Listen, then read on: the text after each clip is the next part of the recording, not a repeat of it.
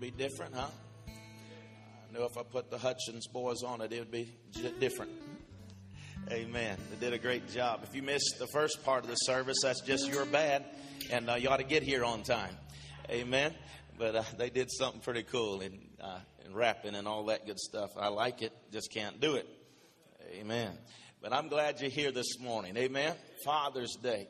And uh, whenever we, um, Pastor Matt and Eric told me the things that they were going to be kind of surrounding it with, and we talked and and uh, things that we're going to be doing uh, after service today. Um, just begin to pray about toward the direction that the Lord would have us speak on this morning. And I want to talk to you this morning uh, here on this Father's Day about the theology of sports. The theology of sports. Uh, how many know God can speak to you in anything? If you're listening, He can speak to you walking in the woods, if you're listening, He can speak to you about things and, and you see things along the road and, and, God begins to speak to you about some things. He can speak to you, as Pastor Matt related earlier, through a child. He can speak to you if you're listening for Him. And uh, today I just want to talk to you how God can speak to you through sports. Amen. The theology of sports. In 2 Timothy chapter 2 in verse number 5, it said, And also, if anyone competes in athletics, he is not crowned unless he competes according to the rules. Amen. I mean, know you got rules to go by. In every sport, there is a rule that determines the winners. And so you have to play by the rules in, in other words, if, if it is football and you've got 12 people on the field, the rules is you play with 11. So if you uh, are playing with 12 men, you're going to have to pay the price for playing with an extra uh, opponent on the field. Uh, the Bible is our roadmap. It is what tells us uh, the way to heaven. It is what declares to us and speaks to us and says that we must live by the principles and the guidelines of the Word of God. Amen. I know that in this modern day, that's not hip, that's not cool, that's not what people want to hear, but God has not changed his mind about anything.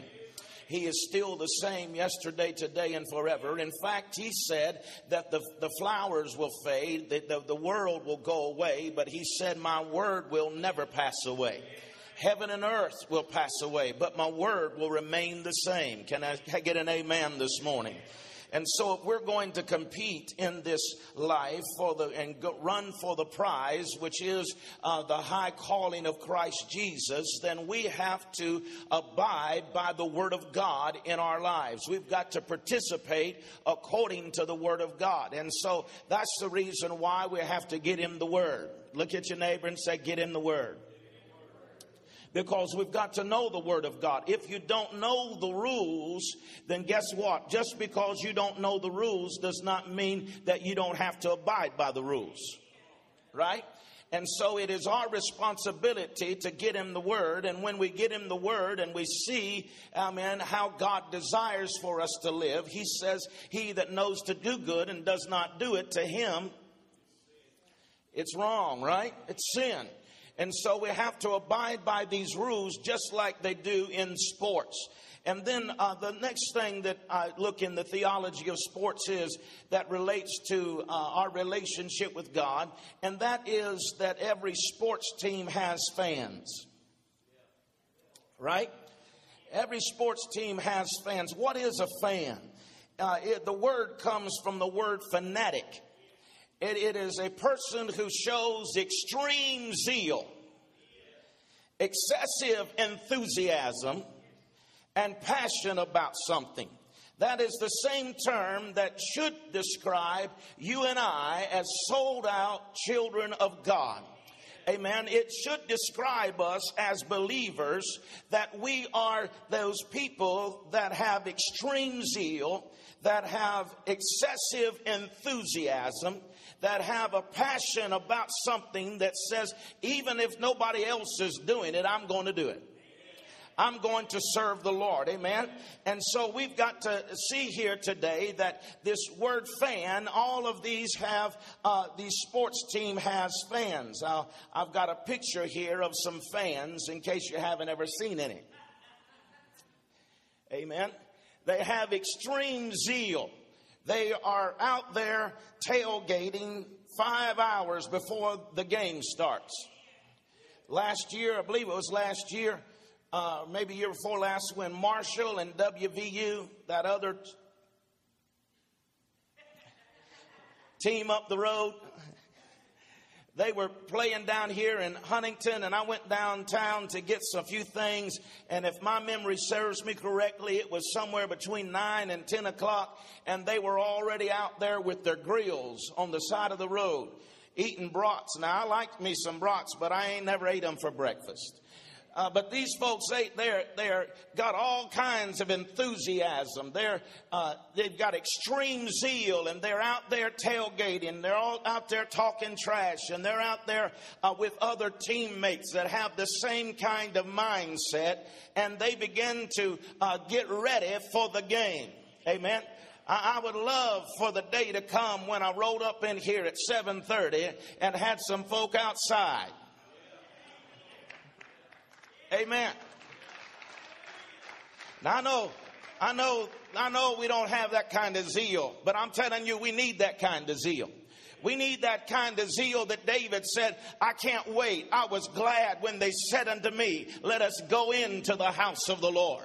Amen. With a spirit of expectation that we are there and we are ready to, to receive what God has for us. We don't just come to church to go through motions. We don't just come to church so we get a check in heaven and say they've been faithful to the house of God. We come to this place to bring our corporate relationship together so that we can come come into this presence of God and worship Him in spirit and in truth so that the power of God can be revealed in our lives. I'm telling you, it's something we ought to be excited about.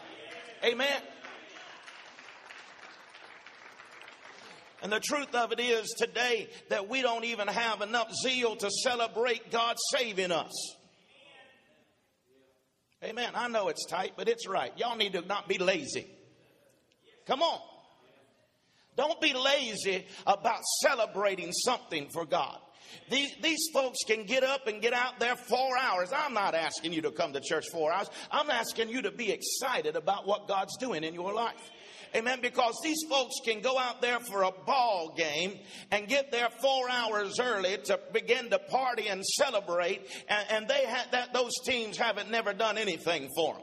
I, have pastored some folks in football season. They'll come to church and, and, and, they, you know, Sunday morning, they're all happy. Sunday night, they come in, their head drooping and their chin dragging the ground. I say, what's up with you? Well, we lost today. I said, what's this we lost? What's up with we? You ain't, you ain't never played. You ain't put on the helmet. But they got so connected to it. Are you hearing me? They got so connected with their team that even though they are sitting on the couch drinking a Coke and eating a sandwich, they done got up in that thing and they saying, we lost today. Come on, somebody. And I want to tell you, we need to come to a place that we get excited about the goodness of God.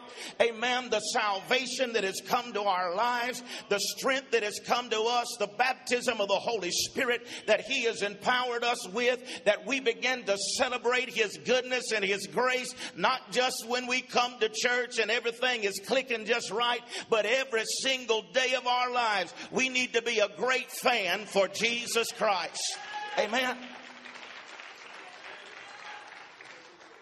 Excessive enthusiasm. Now, you know, I, I like my, my team is the Cowboys, right? I know y'all don't know them, remember them anymore, but they're still a professional team.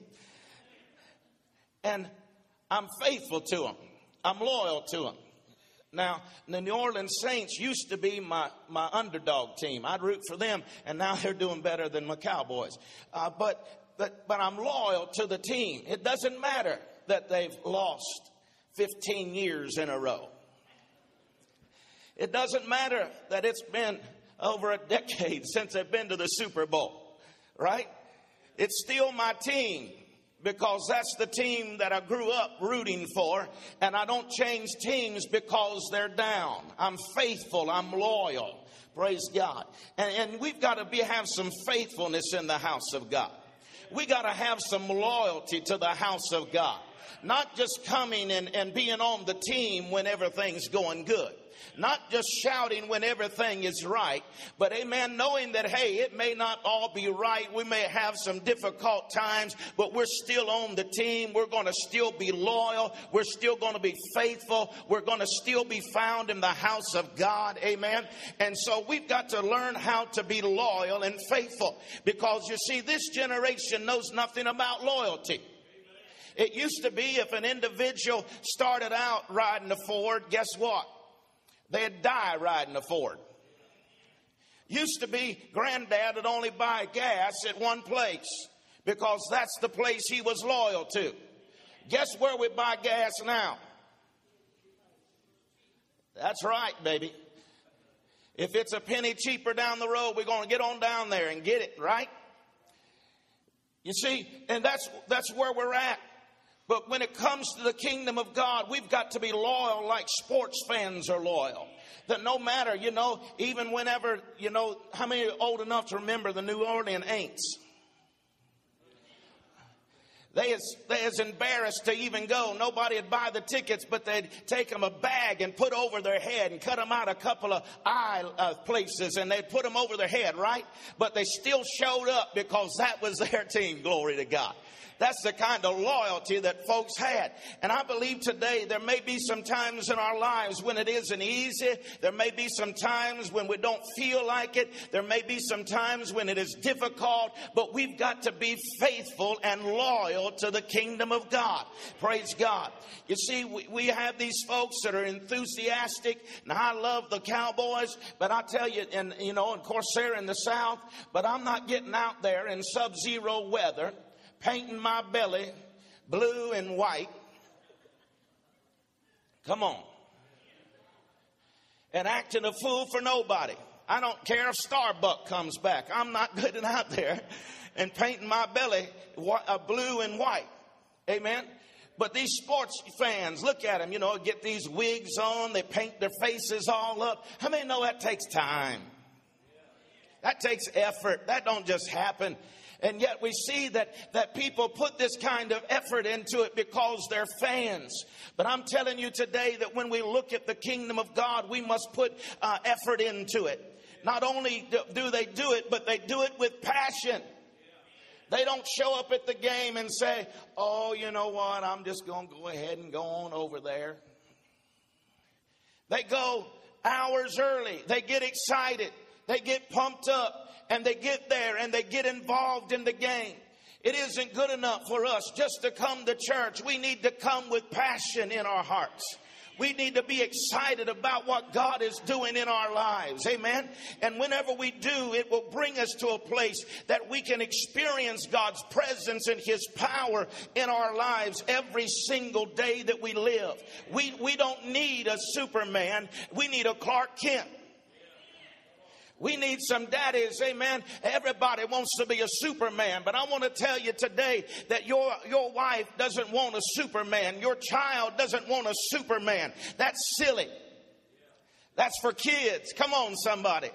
But they want the real you to show up. They want the real daddy, amen, that'll come into the house of God and don't have a, a cape on and don't have an S on his chest, but is comes in and is, well, knows enough about God and not ashamed to lift up his hands and worship God and praise his name. They need a daddy that they can see that isn't ashamed to be caught in his room praying and seeking the face of God on their behalf. They need a Clark Kent, amen, that's not looking for somewhere to hide, but is looking for God's presence and says, God, I need you in my life so I can train up these children in the way that they should go and be passionate about the things of God. Don't just do it one day. Don't just do it for five years, but determine in your heart that you'll finish the journey and you'll finish it well. Glory to God.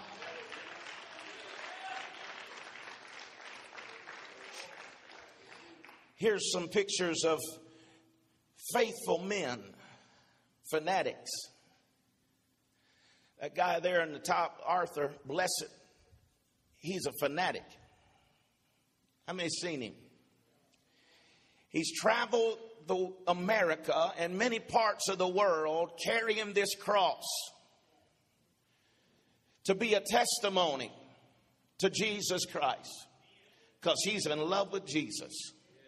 And he, he's traveled uh, literally around this country walking and go has went to many countries of the world carrying this cross everywhere he goes so that he can have the opportunity to sell, tell somebody about Jesus Christ. Now that's a fan. I said that's a fan. Amen. The other guy here in the other corner, that's David Wilkerson. He went on to be with the Lord a few months ago, but he is crazy. He's a fanatic. He went into New York, into the Bronx, and where the Bloods and the Crips were fighting, and he took the love of Jesus to them. Amen. How many have heard of the cross and the switchblade? Nicky Cruz. Amen. David Wilkerson is a result of that. He wouldn't back down. The, the, the uh, those people said they was going to kill him. They, they come to lock down his church and say, we're going to take you out. But he stood there, not afraid, wasn't ashamed, but he stood there in the name of Jesus. And not only did they not kill him, but he led them to Jesus Christ. Amen. See, you've got to be persistent. You can't be going up and, and one day telling people, I love the Lord and I love my church, and the next day talking bad about your pastor. Come on, don't be schizophrenic. You can't be talking good about your church one day and, and things not go the way you want them to and start talking bad about it because the people you're talking to, they won't listen or remember the good thing. They'll remember the bad thing. And then whenever we get it right, we say, Oh, come on over here with me to the house of the Lord. And they say, That, that church you've been talking about like that? You want me to come up in there with you? Oh, I didn't know it's get that quiet. Maybe I need to stay there a minute. Huh? Don't be flipping back and forth. Don't be one day blessing God and cursing Him the next. Don't be going back and forth, but you've got to take a stand for the goodness of God. You've got to be brave and bold. Nicky, whenever uh, Wilkerson, Nicky Cruz pulled that knife on him, pulled those guns on him, he could have said, "Ha, couldn't you take a joke?" But he didn't. He said, if you kill me, you kill me. But the truth is still the truth the word of God remains the same. Come on, somebody. And so he continued to be faithful and persistent in his word. And I'm telling you, the consistency of the life of walking the life of Christ, the consistency of being faithful to the Lordship of Jesus Christ. If you've been around me very much, you'll know that I always say a truth will always outlive the lie. That's the reason why I don't go hunting down demons and I don't run, run after people gossiping and criticizing because the truth will always outlive a lie. Come on. Amen. And so if you'll just keep walking faithful and consistent and persistent, the word of God will be revealed in your life. Amen. And his promise and his word will come true. So you must be faithful fan of Jesus Christ. Does anybody know the middleman? Nobody knows him. That's him. Born in 1918, November the 7th, 93 years old, and still takes an appointment every once in a while to preach the gospel. He was at the Greenbrier. He always comes to the Greenbrier to celebrate his birthday. He brings his staff with him. And one of the men that was over the uh, the uh, cars and transportation, he got the opportunity to meet Dr. Graham. And uh, he shared with him where he went to church and talked to him about the church. And uh, he, he told him, he, he's, uh, Andy was a young man. He told Andy, uh, he said, uh, told him it was a spirit filled church. And he told him, he said, at an early age, I received the baptism of the Holy Spirit myself. And he said, I'd have never been able to do and accomplish what I would accomplish today if it wasn't for the power of the Holy Spirit operating in my life. Amen. And, and even though he said it isn't my, God hasn't put a mandate on my life to preach the baptism of the Holy Spirit and get people receiving the baptism. He said, God's put a mandate upon my life to get them saved. And so he said, I stay focused on that. He is passionate about that. He has remained consistent in that. Amen. And 93 years old, and nobody can touch him. How many know that the media today likes to get preachers? I don't throw names around a lot, but Creflo Dollar, right? Great man of God, I believe. Got a great word from God in his life. Uh, but, but I told dad, dad called me and said, You see that? I said, I seen it on Friday when it happened. Because on Friday, before I left the office, it was already on the front page of him, uh, the uh, web page, that they had put him in jail. Now, now we put the media. I thought, who in the world is going around looking in windows? Huh? Who in the world is going after people? But I'm telling you today, it is an attack of the enemy that comes. But this man has walked in such integrity that they can't even touch him. Amen. And, and, I say, God, raise up more Billy Grahams. You may never preach in a pulpit, you may never hold a crusade, but you've got a family to, come on. You've got a family to impart unto. You've got a children to raise up. Amen. And if nobody ever knows my name, if nobody ever says I was uh, saved under that ministry, to God be the glory for those who have been. But if nobody else does, if I can impart unto Jordan and destiny, amen, and raise them up that they know dad is a dad of integrity, then I'll say that I have done a good job. Come on, somebody. Amen. Let me talk to you about the principles real quick in sports. Principle number one is baseball, from baseball, and that is keep your eye on the ball. Keep your eye on the ball. Principle number one comes from this baseball. Keep your eye on the ball because we have a tendency when the ball is coming toward us, the closer that the ball gets, the less we keep watching the ball. Right? And when we do not watch the ball all the way in, then we uh, neglect that, then we miss the ball. And I want to tell you today that we're closer today to the end of this thing than we ever have been. Amen. The signs of the time are lining up. Come on, somebody. Uh, you don't have to be a rocket scientist. You don't even have to be super spiritual. All you got to do is look at the news every once in a while and you'll realize that the, amen, all of the ends of the time and the signs of the time are lining up and we're coming to the end of this thing and we need to keep our eye on the prize. Glory to God. He, he tells us in Philippians 3 and 13, brother, I do not count myself but to apprehend, but this one thing, say one thing. This one thing I do, forgetting those things which are behind, reaching forward to those things that are ahead, I press toward the prize or the goal of the upward and for the prize of the upward calling of God in Christ Jesus. Therefore, let us, as many as are mature, have this mind have what mind? Have this mind to forget everything else but this one thing. Amen. What is this one thing? My mind must, my focus must be upon Jesus. Amen. He is the author and the finisher of my faith. And so, therefore, all of the things may be going on around me. The fans may be hollering. The circumstances may be intense. But what I've got to do is remember that I've got to keep my mind, my eye on the prize. Glory to God. And I'm telling you today, my brothers and sisters, we're closer than we've ever been to this thing, and we cannot give up now, but we must keep our eye on the prize of the high calling in Christ Jesus and not be afraid to stand up and say, that I am a believer in the child of a living God and that I will not vary from that. I will not waver from that. I still believe the Word of God is true. I still believe that Jesus was born of a virgin. I still believe the blood of Jesus is more than enough to wash away all of my sin and my stain. And whenever I'm to be absent from this body is to be present with the Lord. Hallelujah. Oh, come on and praise Him here this morning. Turn to your neighbor, tell him, keep your eye on Jesus. The second principle comes from golf, and that is this it's not how you drive, it's how you arrive. It don't do you no good to be able to hit the ball 400 yards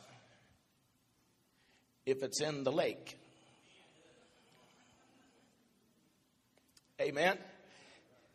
It doesn't do no good to be able to hit the ball, drive the ball long distances if it's in the woods. And so we have to, it ain't how you drive the ball. It doesn't even matter if you shoot the ball to hit the ball straight down the fairway and, and land on the green. If you can't putt the ball, one hit to get it on the green and 16 to get it in that little hole. It isn't how you drive, it's how you arrive. It's not he who began, but he who finishes.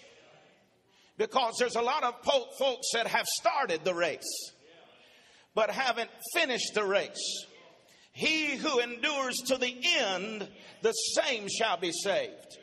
And so we have to endure some things. We have to go through some things. And it isn't all about how we start, it's how we arrive. And First Timothy chapter 6, he said, Fight the good fight of faith, hold on to eternal life, to which we were also called, and have confidence that the good confession in the presence of many witnesses. Second Timothy 4, he said, I've fought a good fight, I've finished my course, and I've kept the faith. And henceforth there is laid up for me a crown of righteousness, but not for just me, but everyone that looketh or loveth his appearing. Praise God. And so today, Paul says, Come on, young Timothy. I've fought the fight. I've already ran the race. I've kept my eye on Christ. And now I'm coming to the end of this thing. I've driven. I've went as far as I can go, but now I'm coming to an arrival. And he says, I've been faithful. I've been persistent and consistent. I've been a fan of Jesus. And he said, Now I'm ready to finish the race. And he said, There's a crown waiting on me. But I want you to know something, Timothy. It doesn't, isn't just for me, but if you'll run this race, glory to God, if you'll be faithful in this race, if you'll arrive, you're going to have a crown as well. Amen. And I would to God that we today would understand it's not about how we start. We may be wibbling and wobbling. We may be here and there.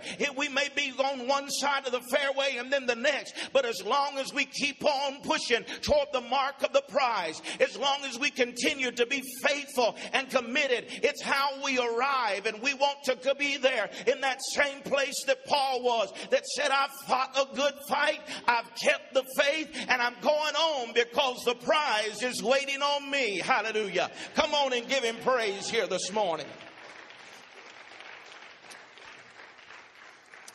Principle number three comes from football, and that is a best defense is a good offense.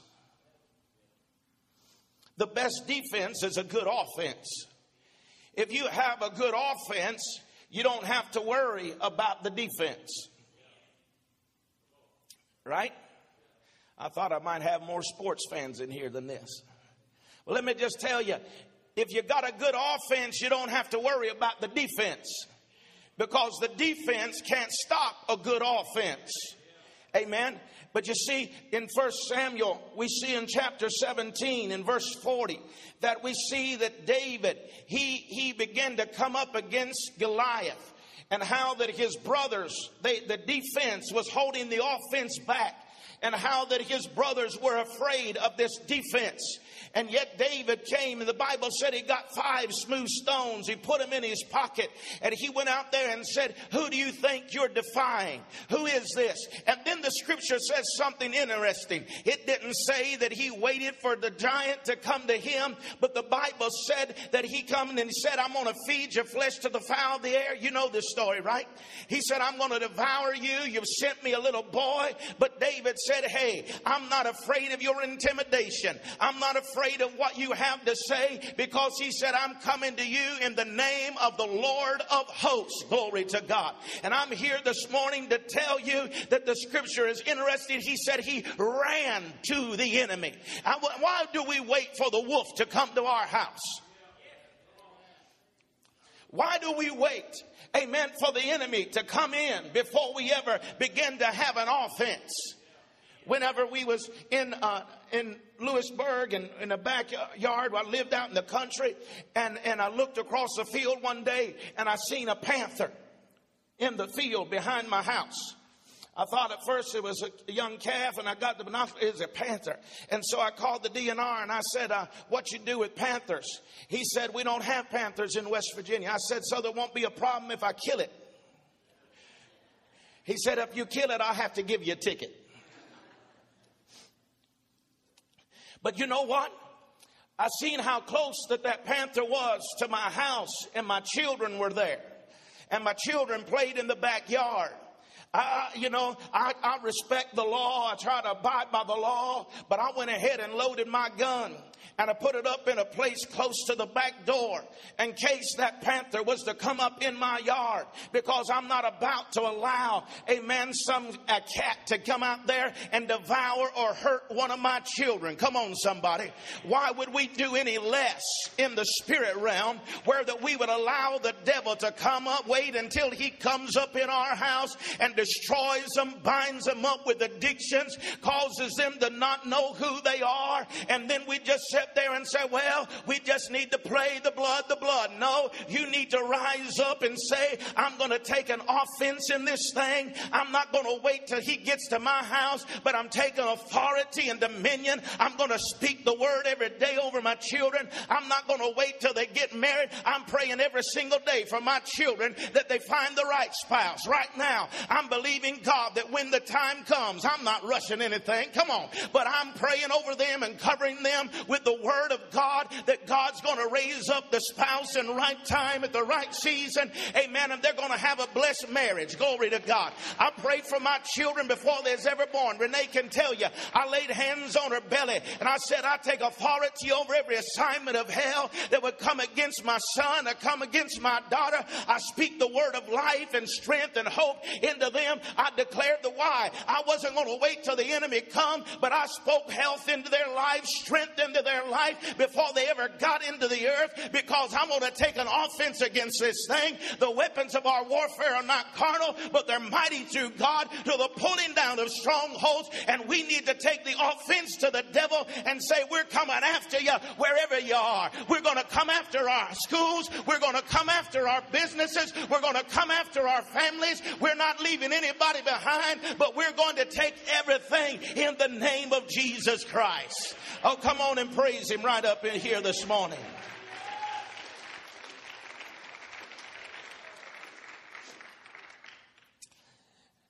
You got to know your opponent. You got to know your enemy. You can put locks all over your windows, put six locks on your front door, but if the thief is a car thief, it don't matter. Come on. You got to know what he's after. And so you're locking up the wrong thing, but you've got to take the, the, the, these teams, they have playbooks, they have reels, they're watching their opponent, right? And they watch it weeks on end, preparing for the one that they're going to go up against. And so you got to study the playbook. You got to know your opponent. And that's the reason why God has given us the Word of God so that we can study our opponent.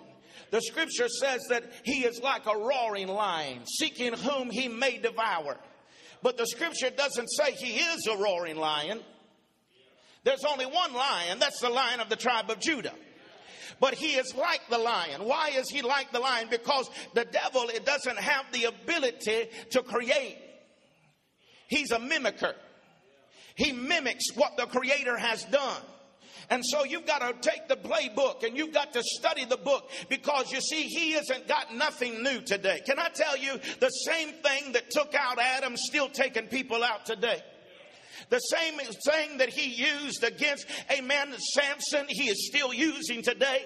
Why? Because he cannot create anything new. He's still using the same thing today that he has used in the past. So why not get him the playbook? Why not get him the reel and begin to look at how he has worked against other people, brought other people down, brought other great men of God down, and run that reel, learn how he works so you can stand in authority and dominion and say, You've got to bring something better than that. I know how you operate. You're the liar and the father of lies. Amen. And I've done been to the film room. I've seen how it's worked on others, but it's not going to work on me. I know the word of God. I know the truth of the word, and I'm going to stand firm upon the word of the living God.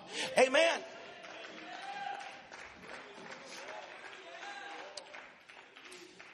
Number four principle comes from basketball, and that is this teamwork makes the team work. Amen. Sorry for being behind. I hadn't got to watch it the last couple of nights. Who's ahead? Heat? Tide? I mean, know that Joker, Bron James, bad. Okay, none of y'all know. He's bad, but he ain't that bad. He's only one man. And others, Cleveland, how many times Cleveland to the big house and never made it? Because they're relying on one man and not the team. I want to tell you today, God has called us to work together. Amen. Ministries have risen and ministries have failed. I remember a great ministry, and I'm not, not saying negative about them, but only a statement that was made that said, I have been called to the world, to reach the world, only for a few months later to not even be in ministry. We ain't out here by ourselves, brothers and sisters we have been called, and the theology of sports is that we must work together as a team. Amen. Basketball is a team game. Basketball is a game in motion. I mean, no, that's the reason fat guys don't play. You can be 400 pound and get on the line, but you ain't getting out there shooting no hoop. Come on. because halfway down the court, I know I've tried it twice. Amen.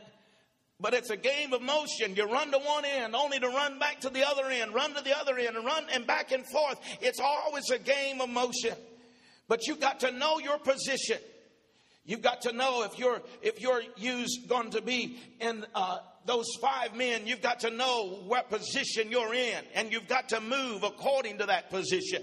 You've got to move while, everybody else is moving. You've got to be aware of where everyone else is at. And you've got to stay in that position. Amen. And you've got to set up your defense around the basket whenever you've got to get around that basket and whenever they're coming down there, you've got to put it on. You've got to work hard at it. And you've got to keep the ball from going into the basket. And, and, and then you've got to not only do that, but you've got to change the direction that the ball is going. Can I tell you that you've got to protect your hoop today? You've got to protect your family. You need to feed into them, speak into them, bring them to the house of God. Don't just show them the way. They're getting a car with your mom and go on to church. It isn't good enough. Get in the church van and go to church. No, you need to bring the, them to the house of God. They need to see daddy. They need to see granddaddy being in the house of the Lord, lifting their hands and worshiping God. Be an example to them, right? But then you've got to change the direction of the ball. Amen. And that's what the scripture says there in First Corinthians chapter 12. He says that we're all a part of the team. He said, now, if my, he said that we all have different parts, but we're all the same body. You with me? He said, if the eye said, I'm not needed, then he said, how could we see? If the hand said, I'm not needed, how could we, how could we feel? You know, I've always wanted to have hands on my eyes so I could just go around the corner and look. Y'all get that later. But how many know I'd be weird if I raised my hand and had an eyeball in the middle of it? Because that's not where eyes are to belong. But God created this body. If I had ears on my feet, I could never hear nothing but walking. God designed this body in order and structured it the way that He did so that it can function to its highest potential and ability. And I want to tell you today that you may say, well, I'm not all of that. I, nobody knows who I am. But I want to tell you today that God knows who you are. And in your rightful place, you will be blessed. Amen. The Bible said the anointing starts on the head and flows down the head and touches every part of the body. You don't even have to be seen to be anointed. You just got to be in the place that God has called you to be. Amen. And if you be in the place that God has called you to be, you're going to receive the anointing that God has for your life. And so we have to be in this teamwork so that we can make the team work and be able to accomplish what God has said. And so wherever you are in the body, let me encourage you not to say, I wish I was a hand if you're an ear. Not to say, I wish I was this, that, or the other. But know that God has specifically called you and He has created you the way that you are so that you can fulfill fulfill a specific task that He has for your life. Amen. The Bible, I was reading it the other day. He said, Every hair on your head is numbered. He's staying up with me. Y'all slow today. I got to thinking about that, Clint. That don't mean I've just got 2,306 left. That means when that one fell out this morning, he said that was number 2028. Because he didn't say the hairs that I have, how many. He said they're numbered. That's how much God cares about you and I. And I'm telling you today that He wants us to work together so that we can advance the kingdom and people in the earth will see the goodness of the living God. Number five, my last one, the principle comes from soccer, and it's all about the push. Say push. Soccer is about push. Three of you said it. That's pretty good. Push is the term in soccer uh, for a certain type of kick. It's not a kick that you kick it halfway down the field. Its push means that it's a particular kick that you kick it with persi- consistency and preciseness, and you're sending it to another individual just a little ways from you. It's the most used kick in soccer. It's to advance the ball a little bit at a time. Amen. Push. If you don't communicate, you're, you're good. You cannot push the ball down the field right? And so you have to communicate with your, your team and say, just go out there a little bit to the right. I'm going to push it to you. And now they're taking that ball one to the other. They're communicating and they're pushing the ball down the field until they get it to the goal. Amen. And another thing about soccer is this. It's not the size of the player. It's the heart of the player. Amen. If you've got heart, it don't matter how big or how small you are, you can get in there and play the game. Come on, somebody. And I want to tell you today that God has called us to push in the body of Christ. It isn't about trying to kick the ball all the way into the uh, goal at, a, at, you know, from one end of the field to the other. It's about being persistent. It's about being precise. And it's about, amen, that push means pray until something happens. Pray until something happens. Not trying to get it, uh, you know, all the way down the field, but I'm pushing it with consistency, with preciseness. I'm believing God today that my, for my daily bread. I'm believing God that today He is going to work in my life. And every day of my life, I'm praying and seeking the face of God. One great man of God was asked the question, how many hours have you spent in prayer? And he, I believe it was Billy Sunday. And he replied to that and said, I never recall recall one hour completely that I spent in prayer, but neither can I remember an hour go by that I have not prayed. I want to tell you it's about that persistency. It's about pushing on the gate of heaven. It's about seeking the face of God. It's about being in that consistent, persistent relationship that when you push, you're pushing God's will, His promises toward the goal. And he, that's why Paul looked back and said, I'm pressing toward the mark of the prize. I'm pushing this thing forward. I'm going a little bit at a time. I've been through shipwreck. I've been through trouble. I've been beaten with rods, but I'm still pushing this thing. Hallelujah. I'm going on. Why? Because uh, he said you've got to endure like a hard soldier. It isn't all going to fall in place. It isn't going to be easy, but keep on pushing it, baby. Keep on seeking the face of God. Keep on believing God for your family to be saved. Keep on believing God and pushing on that word for healing to come to your body because the Bible said healing is the children's bread. It doesn't matter if others have died. It doesn't matter if others have lost out. You keep on believing the word of God. Keep on believing the promise and push on it. Amen. And God will bring you to a place that you will win the goal and you will win the prize. Amen.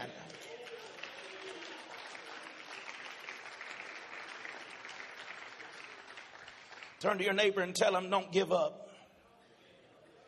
You've got to push. I'm done. Stand with me.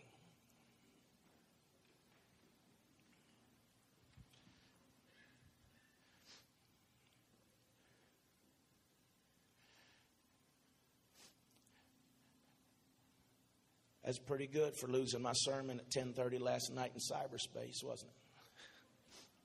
I don't know where it's at. It's out there somewhere.